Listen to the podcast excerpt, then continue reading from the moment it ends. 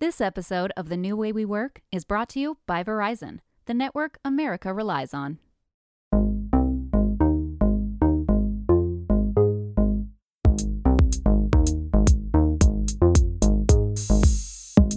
This is The New Way We Work from Fast Company magazine, where we take listeners on a journey through the changing landscape of our work lives and explain exactly what we need to build the future we want. I'm Fast Company Deputy Editor Kate Davis. Over the past year, we've been talking a lot about the changing landscape of the traditional workplace and the factors behind the Great Resignation. But what about those who have left or even never joined the full-time salaried positions?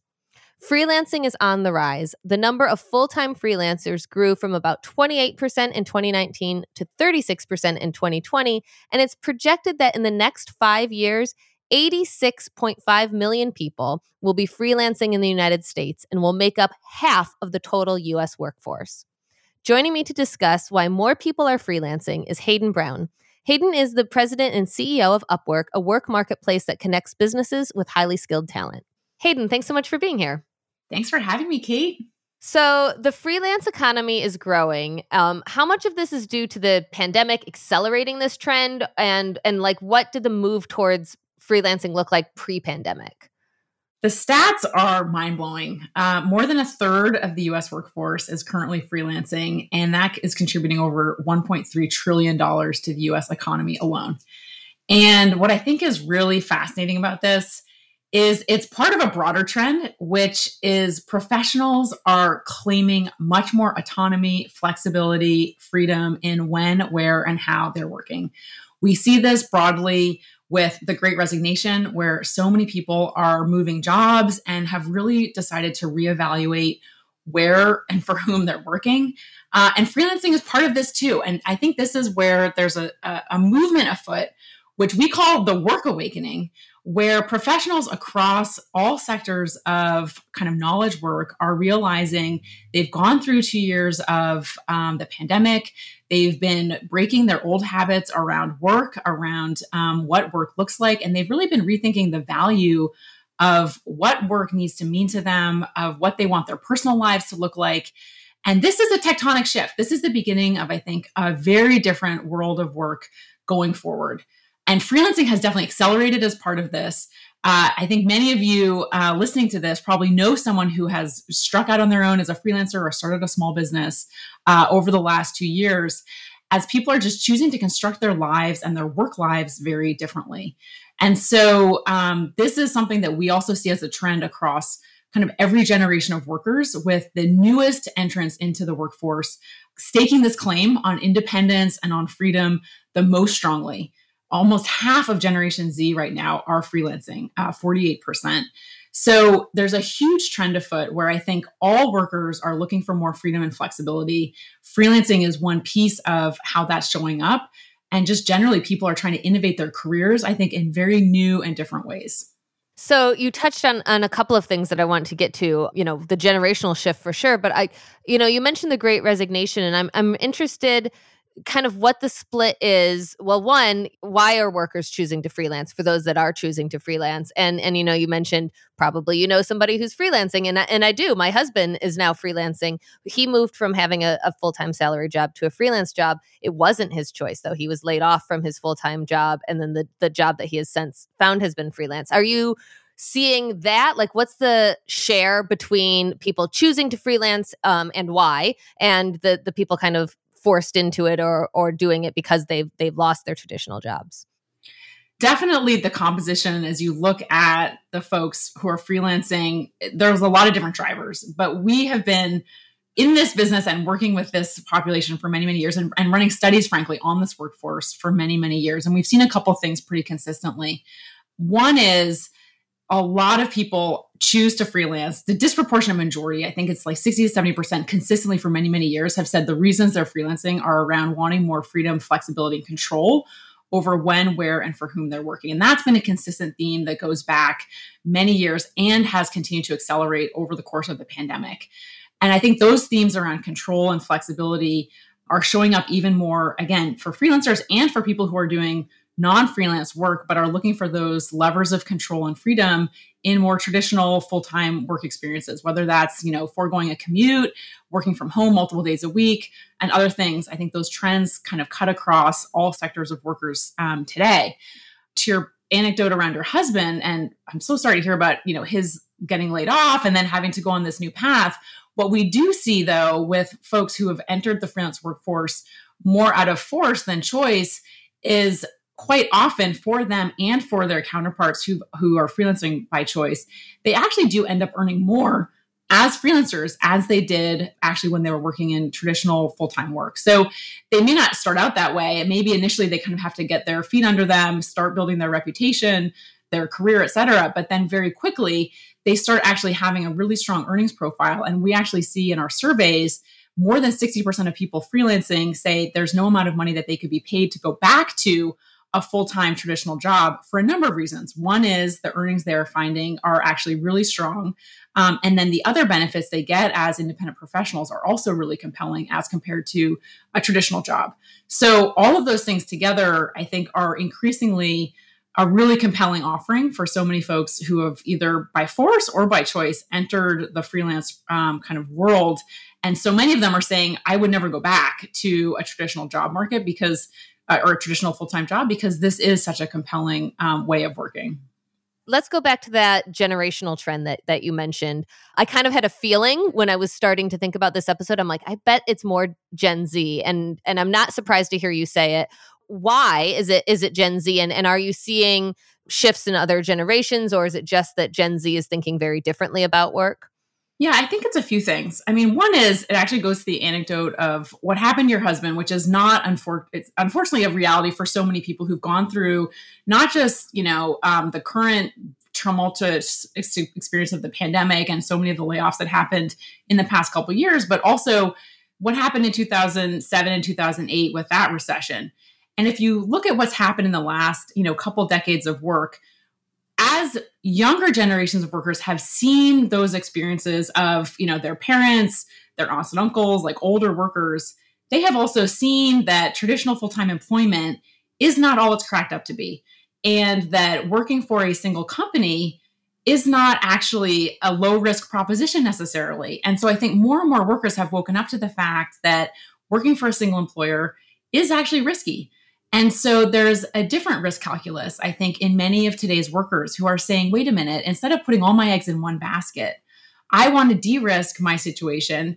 I want to have um, an entrepreneurial career where I'm relying on myself, not on a single employer for my prospects.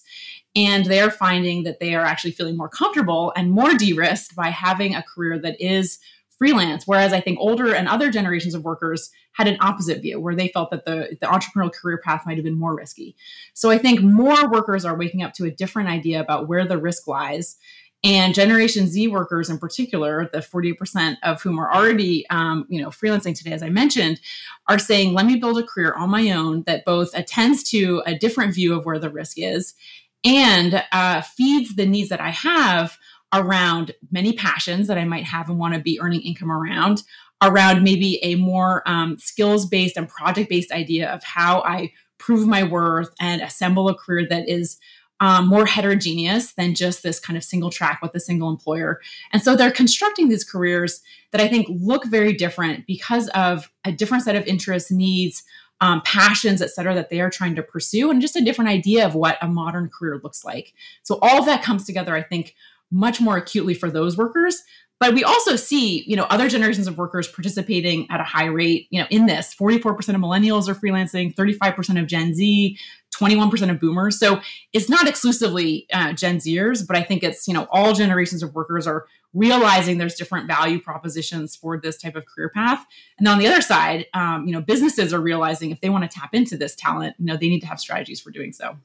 That's such a great point that you made that I hadn't considered. You know, I myself uh, got laid off in the the last recession, in the two thousand eight recession, and freelanced for a while. And, you know, and thinking about that, Gen Z was watching that happen and and rightly saying, maybe a full-time job isn't the most secure thing. But you're right in that we used to think, you know, like the, it was always you get a good job and you work at that job for thirty years and then you retire. And that's just not the reality for almost anybody anymore.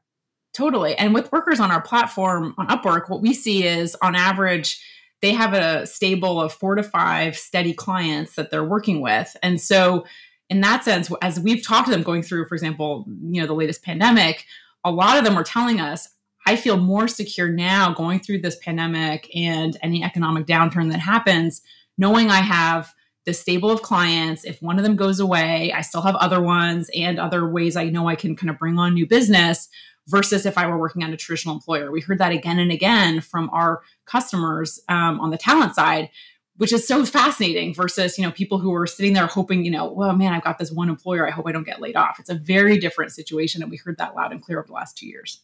Yeah. And that's a really great point. You know, when I, I mentioned when I was a freelancer, I think the best advice that anybody gave me, and I think it was another freelancer, said, diversify your portfolio. Like, do not have just one client, because that was my, I was in such a mindset of, of you have one job, and I got a good freelance contract that was like enough. So I was like, there you go, I'm set, because freelance can be like such a hustle, right? And like finding, building your reputation, finding your clients. So I was like, oh, I got this one. And she's like, no, diversify your portfolio. If one falls through, then you have others as a backup. Aside from that, which I think was like the best freelance advice I ever got, what other advice would you give to somebody who's who's starting out or, or considering starting out freelancing?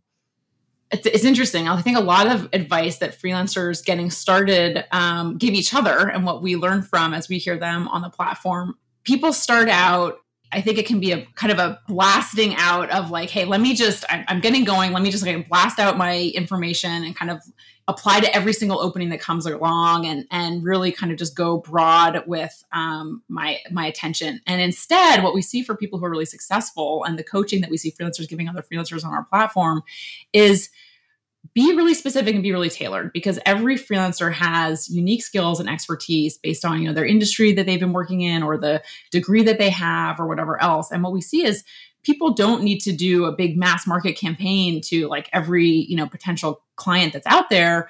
But when they take the time to really customize their approach on the jobs that are being posted, for example, on our marketplace and say, hey, you know, client so-and-so, I saw your job post. Here's the exact thing that I can do for you. Here's why I'm super relevant to your position, and take a little more time to offer a really customized and thoughtful introduction or proposal. That goes miles. And I think people don't realize that. I think they think it's a numbers game, and they just need to kind of spread that their message far and wide and have a, you know, a, a very simple, non-customized approach. But the opposite is true. When people are customized and thoughtful, it really stands out from the crowd, and they can break through and get started. And then those relationships that they start building can last for, you know, years um, doing that return and repeat work with their clients. And so I think those are great ways that people get started and really can shine out of the gate. Yeah, that's fantastic advice. I will say, you know, I, I've been on the other side for a very long time, and I work with a lot of freelancers and get a lot, a lot of freelance pitches. I mean, it makes a big difference. You're one hundred percent right. If it's just a, like, I'm blasting it out, like, here, hire me, or I've taken the time to read your website and know what types of stories you cover, and here's an idea that fits in your website, or here's related stories I've done before that are similar to the, you know, like doing that, that extra research, which I can totally understand, you know, as a freelancer, when you're hustling, like that takes extra work, but you're right. It's extra work that absolutely pays off. Yeah. Huge R O I there. So you, you mentioned um, industries a little bit. I, are there industries that are seeing a bigger shift towards freelance work? Is it more in certain industries than in others? I think what's exciting is this is incredibly broad-based.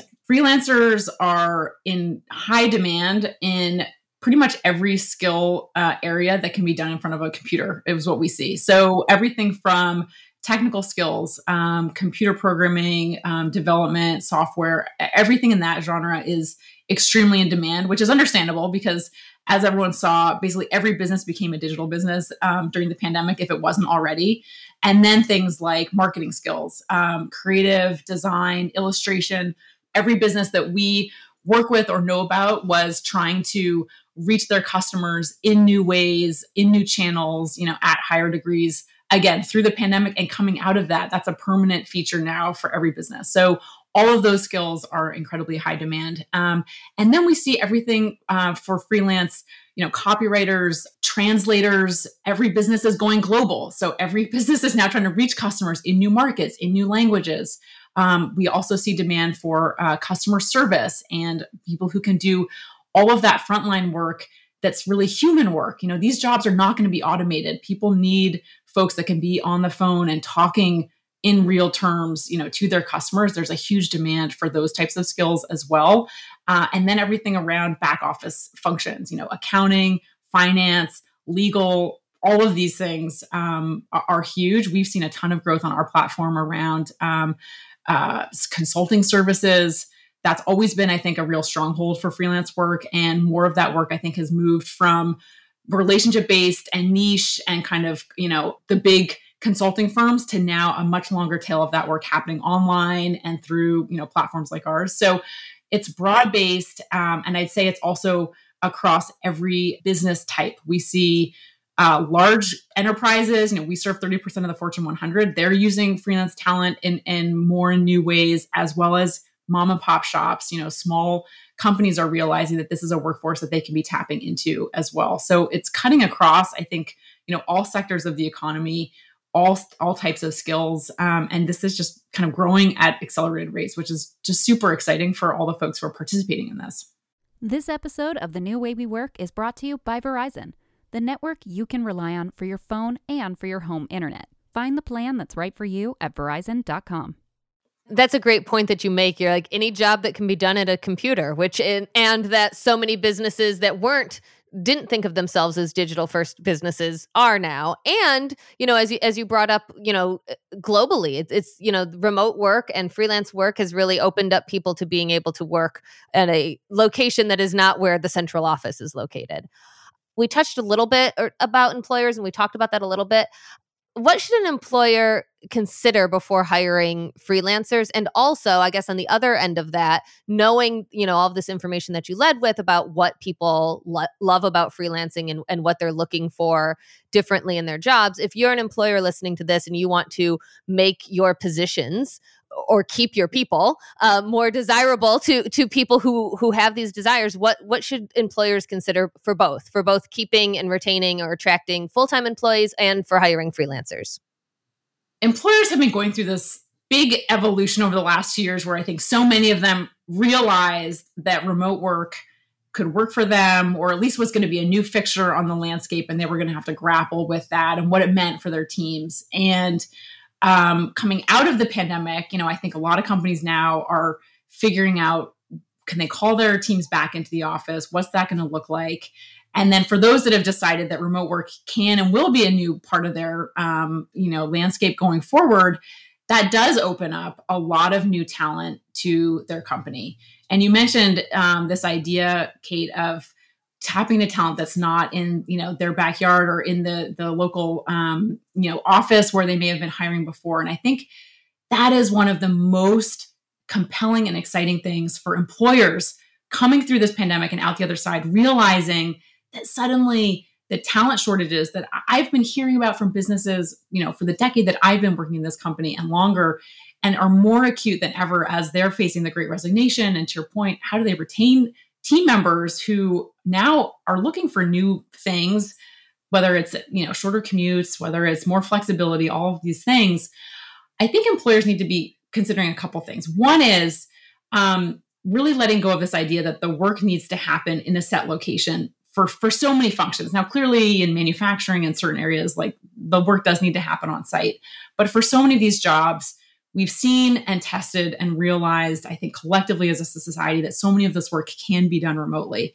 Now, that doesn't mean it always has to be at distance. We can combine wonderful in-person team events and meetups and connections that we were not able to do during the pandemic with a great distributed model for people who really can work at home a lot of the time. And so I think we need to realize that remote work during the pandemic is not the same as remote work post-pandemic. And that That is an important distinction to make. So let's embrace that and design new work practices that combine the best of what remote work really can be with, you know, in-person models that we can embrace now that, um, you know, we have vaccines and so many other things that are opening up again. Um, I think for tapping into hybrid teams of freelancers, people need to move beyond the unit of work being the full-time employee, which has been the mindset in companies for so long. It's kind of like, I need some work done. How many people do I need? I'll hire three people to do it. And I think that model and that mental model is dead. People need to realize the unit of work can't be the F T E. They need to move to a project-based idea of what is really need, what needing to get done here. And is that a six-month effort?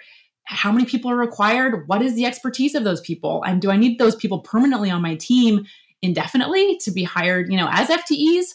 Or do I need to bring in experts for a period to get that work done and then um, reevaluate what the next phase will be? And I think that is actually a more realistic model that caters to the needs of the business and to um, the workers who are out there in the freelance uh, economy and elsewhere who can be brought in on those types of project-based efforts, who, by the way, the business can build long-term and, and um, relationships with that can be very enduring for many years. But again, it may not be the F T E model that in the past they were very accustomed to. And I think once businesses start to adapt that type of a mindset, that's much more about agility and bringing those resources as needed and scoping the projects as needed, it opens up a world of talent that they were not previously tapping into, much more agility and efficiency in the business model itself, which is actually just what they need in this fast-moving business landscape. And it's a win for the talent and for, frankly, things like diversity, where the business potentially wasn't bringing in enough, you know, fresh thinking, potentially actual diversity in terms of who is the composition of the workforce and so many other things. So this is a wonderful moment that I think is a win-win for businesses, for talent, but it does require all of us to think a little bit differently and think about how the work is happening, where the work is happening, and who is composed uh, inside of the workforce. So you've made a really compelling case for why employers, you know, would want, would want to hire a freelancer. How can employers make their jobs more desirable to freelancers? I remember, um, I feel like this is the most obvious one, but when I was a freelancer, the, the thing I hated about it most was chasing up payments. And, you know, if an employer had a reputation of being late on paying or not paying their freelancers, you know, that obviously made you think twice about taking the job. That seems like a basic, you know, like pay your freelancers in a timely fashion. But other than that, like how how does an employer, you know, attract a, a freelancer? Well, I mean, your your example, Kate, is a really good one. It's why platforms like Upwork exist, because you're right. The number one concern freelancers have is getting paid. And that's why people come to our platform to get the work done, is because we guarantee um, for both sides that the payment will happen and that the work will happen. And that is no small thing, because, you know, that is table stakes for everybody. They need to know that these things are going to happen. The other pieces of it, though, a lot of it is cultural. Um, freelancers are people. They don't want to feel like they are a disposable asset. They don't want to feel like they are a marginalized part of the business, nor should they be, because they're being brought in to do specialized work that is valued by the business. And so a lot of it is around the business um, reframing perhaps um, how they are going to do things like onboarding. You know, if they're going to bring in a resource uh, from the freelance economy to do X Y Z project, it's not about throwing it over the wall and being like, oh, good, Kate's here. Uh, you know, here's a document. Go do it, Kate. It's even just having a half hour onboarding uh, module or a one hour thing that's, hey, here's what we do when we bring in freelance talent in, you know, the engineering department. Here's what they need to know. Here's the, you know, whatever the um, ground rules need to be and the cultural touch points that these these team members would need to know. These are team members who need to be attuned to the, you know, the the culture of the company, the nomenclature, whatever else, just like an F T E. You know, maybe not the same level of every detail, but there are things that these people will need to know to be successful.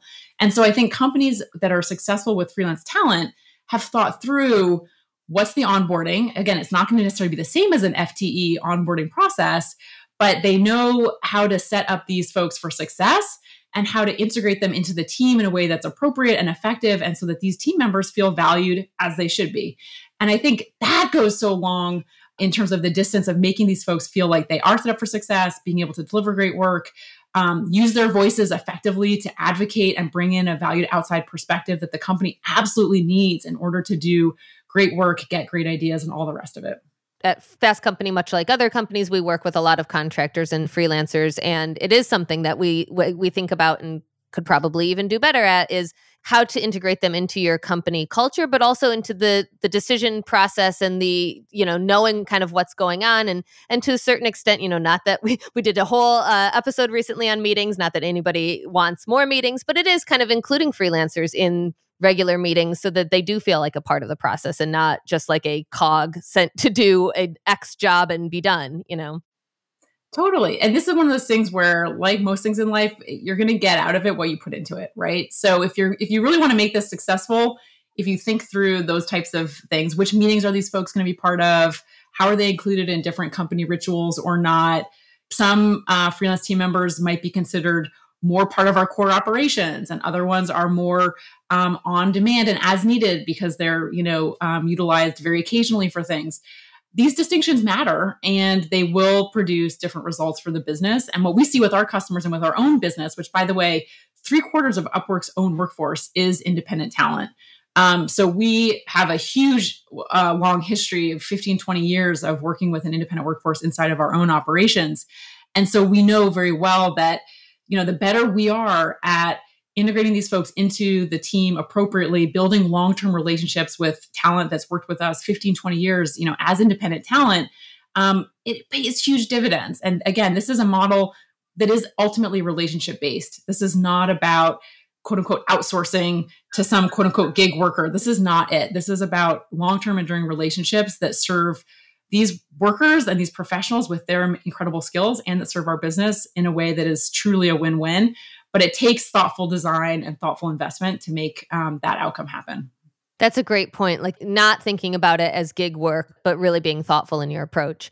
So, you know, you mentioned early on, and we've covered a lot about the benefits of freelancing and what and what freelancers gain from moving to this type of work from a full-time position.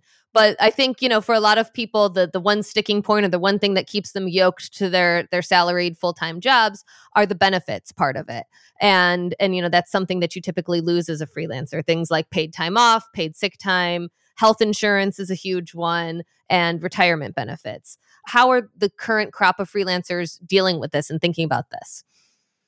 Yeah, benefits is obviously a top of mind issue, and it varies hugely by geography um, because obviously in the U S, our benefits and social safety net situation is very different than, you know, in Europe, uh, in a lot of European countries at least. And so according to our research, you know, most highly skilled freelancers do make more money freelancing um, than they were making as full-time employees. And that does help. And this helps in the sense that they actually want more flexibility in choosing their benefits than they even got as, you know, employees, which I think a lot of employees are frustrated because they get kind of the set menu from their employer. And it's kind of like, well, take it or leave it. You either get A or you get nothing, but that's kind of like your choices are, you know, A or, or B or, or nothing else.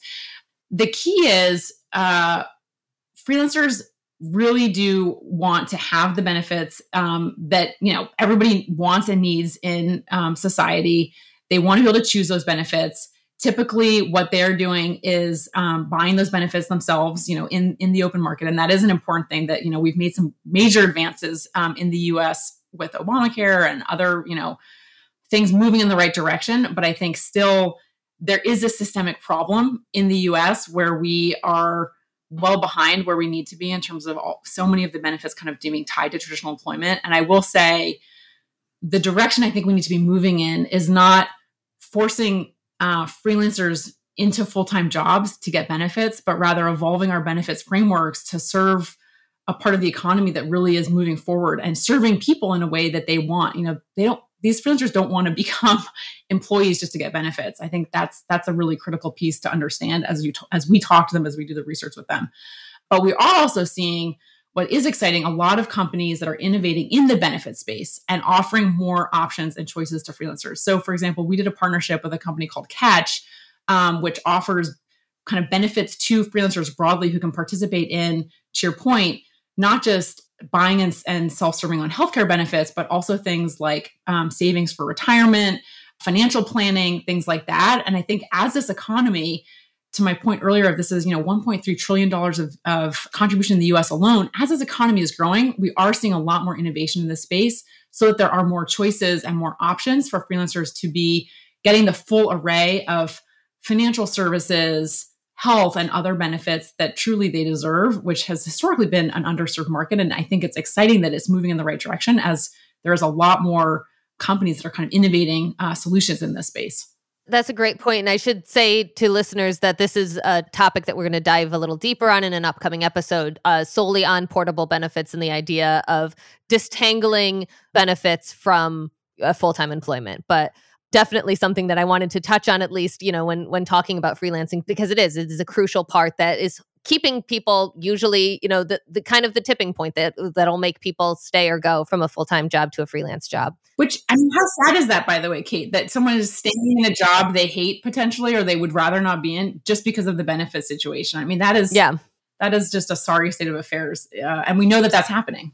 Yeah, for sure. And and we've even talked about, you know, we've talked a lot on the show about childcare and and how that, you know, affects employment, and the idea of like that there's some solutions where a private employer will have like an on-site daycare, but then that's yoking your childcare situation to your job, and that these things, all of these like public services and public benefits and, and social safety nets really do need to be disentangled from the idea of of one single employer and one single job. But that's kind of going down another road. So we'll, and we'll uh, dedicate more time to that in another episode. But you you touched on it a little bit when talking about this, kind of what the future looks like and what the freelance, you know, what it should or or what you think it will, the freelance economy look like in the next five to ten years. I think it's incredibly exciting. And, and I go back to the maxim that I think, um, I think it was Bill Gates who said most people overestimate how much change will happen in the next one to two years and underestimate how much change will happen, you know, ten years from now. And I think when we look at the freelance economy specifically, it's already become so much more mainstream in the last five years. And it is, it is all around us. And yet I think people probably don't even realize how, how mainstream it is. And so if I look out ten years from now, I think it will have even flipped to where freelancing will become such a dominant part of how people everywhere are participating in work, whether it's as a part-time thing, a full-time thing on the side. I see so much career innovation happening all around us, you know, led by the Gen Zs who are really stepping into their careers in very different ways, um, but certainly not exclusively to them. And I think when we look at businesses, for example, ten years from now, the composition of their workforces, which today I think most people, you know, when they imagine that, if you ask someone to imagine like your prototypical company, you know, they're thinking mostly of full-time employees and maybe on the margin, a few freelancers or contingent staff members, um, which I think, by the way, underrepresents how much um, freelance and contingent staff are participating in many, even like large global corporations today. But if we fast forward ten years, I think the picture will look very different, where the core um, F T E group at a company will be a much smaller footprint. The wider kind of concentric circles of freelancers participating in any company's performance and success will be much bigger. And it'd be, it'd be a much bigger workforce of contributors uh, versus what we see today. And I think that flip will be radical over the next ten years as companies really rethink who are um, their workforces, who are these participants, and who need to be employees versus freelancers that are really driving uh, value for them. So I think that evolution is going to be um, quite significant. And I think for people in terms of what their careers look like, I think it will look very different ten years from now in terms of how they think about that, you know, career arc. Whereas today it's a lot about still that narrative of, you know, a single employer and these longitudinal steps, you know, one, your LinkedIn profile is like one, you know, employer to the next, a two-year stint here, a two-year stint there. I think that too in ten years will, the expectations around that will have shifted quite significantly. Um, and in ways that I think generally, again, I think there is a win-win here, which is, which is unusual. I think often these narratives, even the way they're portrayed in the media, are portrayed as kind of this win-loss. Um, I think in this one, there is a real win-win. If we, if we approach this with fresh eyes from the business and from the, um, the, the professional standpoint, I think both can come out ahead. If we've seen anything in the last two years, it's it's that a lot of change can happen in the world of work. And and it makes complete sense that five to ten years from now, we'll be in a very different place than we are right now. Hayden Brown, C E O of Upwork, thank you so much for joining me. Thank you so much, Kate.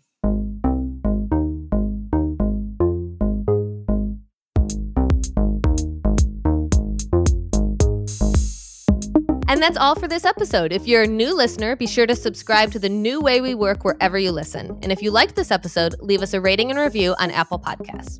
And we want to hear from you. Have you ever freelanced? What was your experience? Email us at podcast at fastcompany.com or tweet us with the hashtag The New Way We Work. The New Way We Work was produced by Joshua Christensen with editing by Nicholas Torres.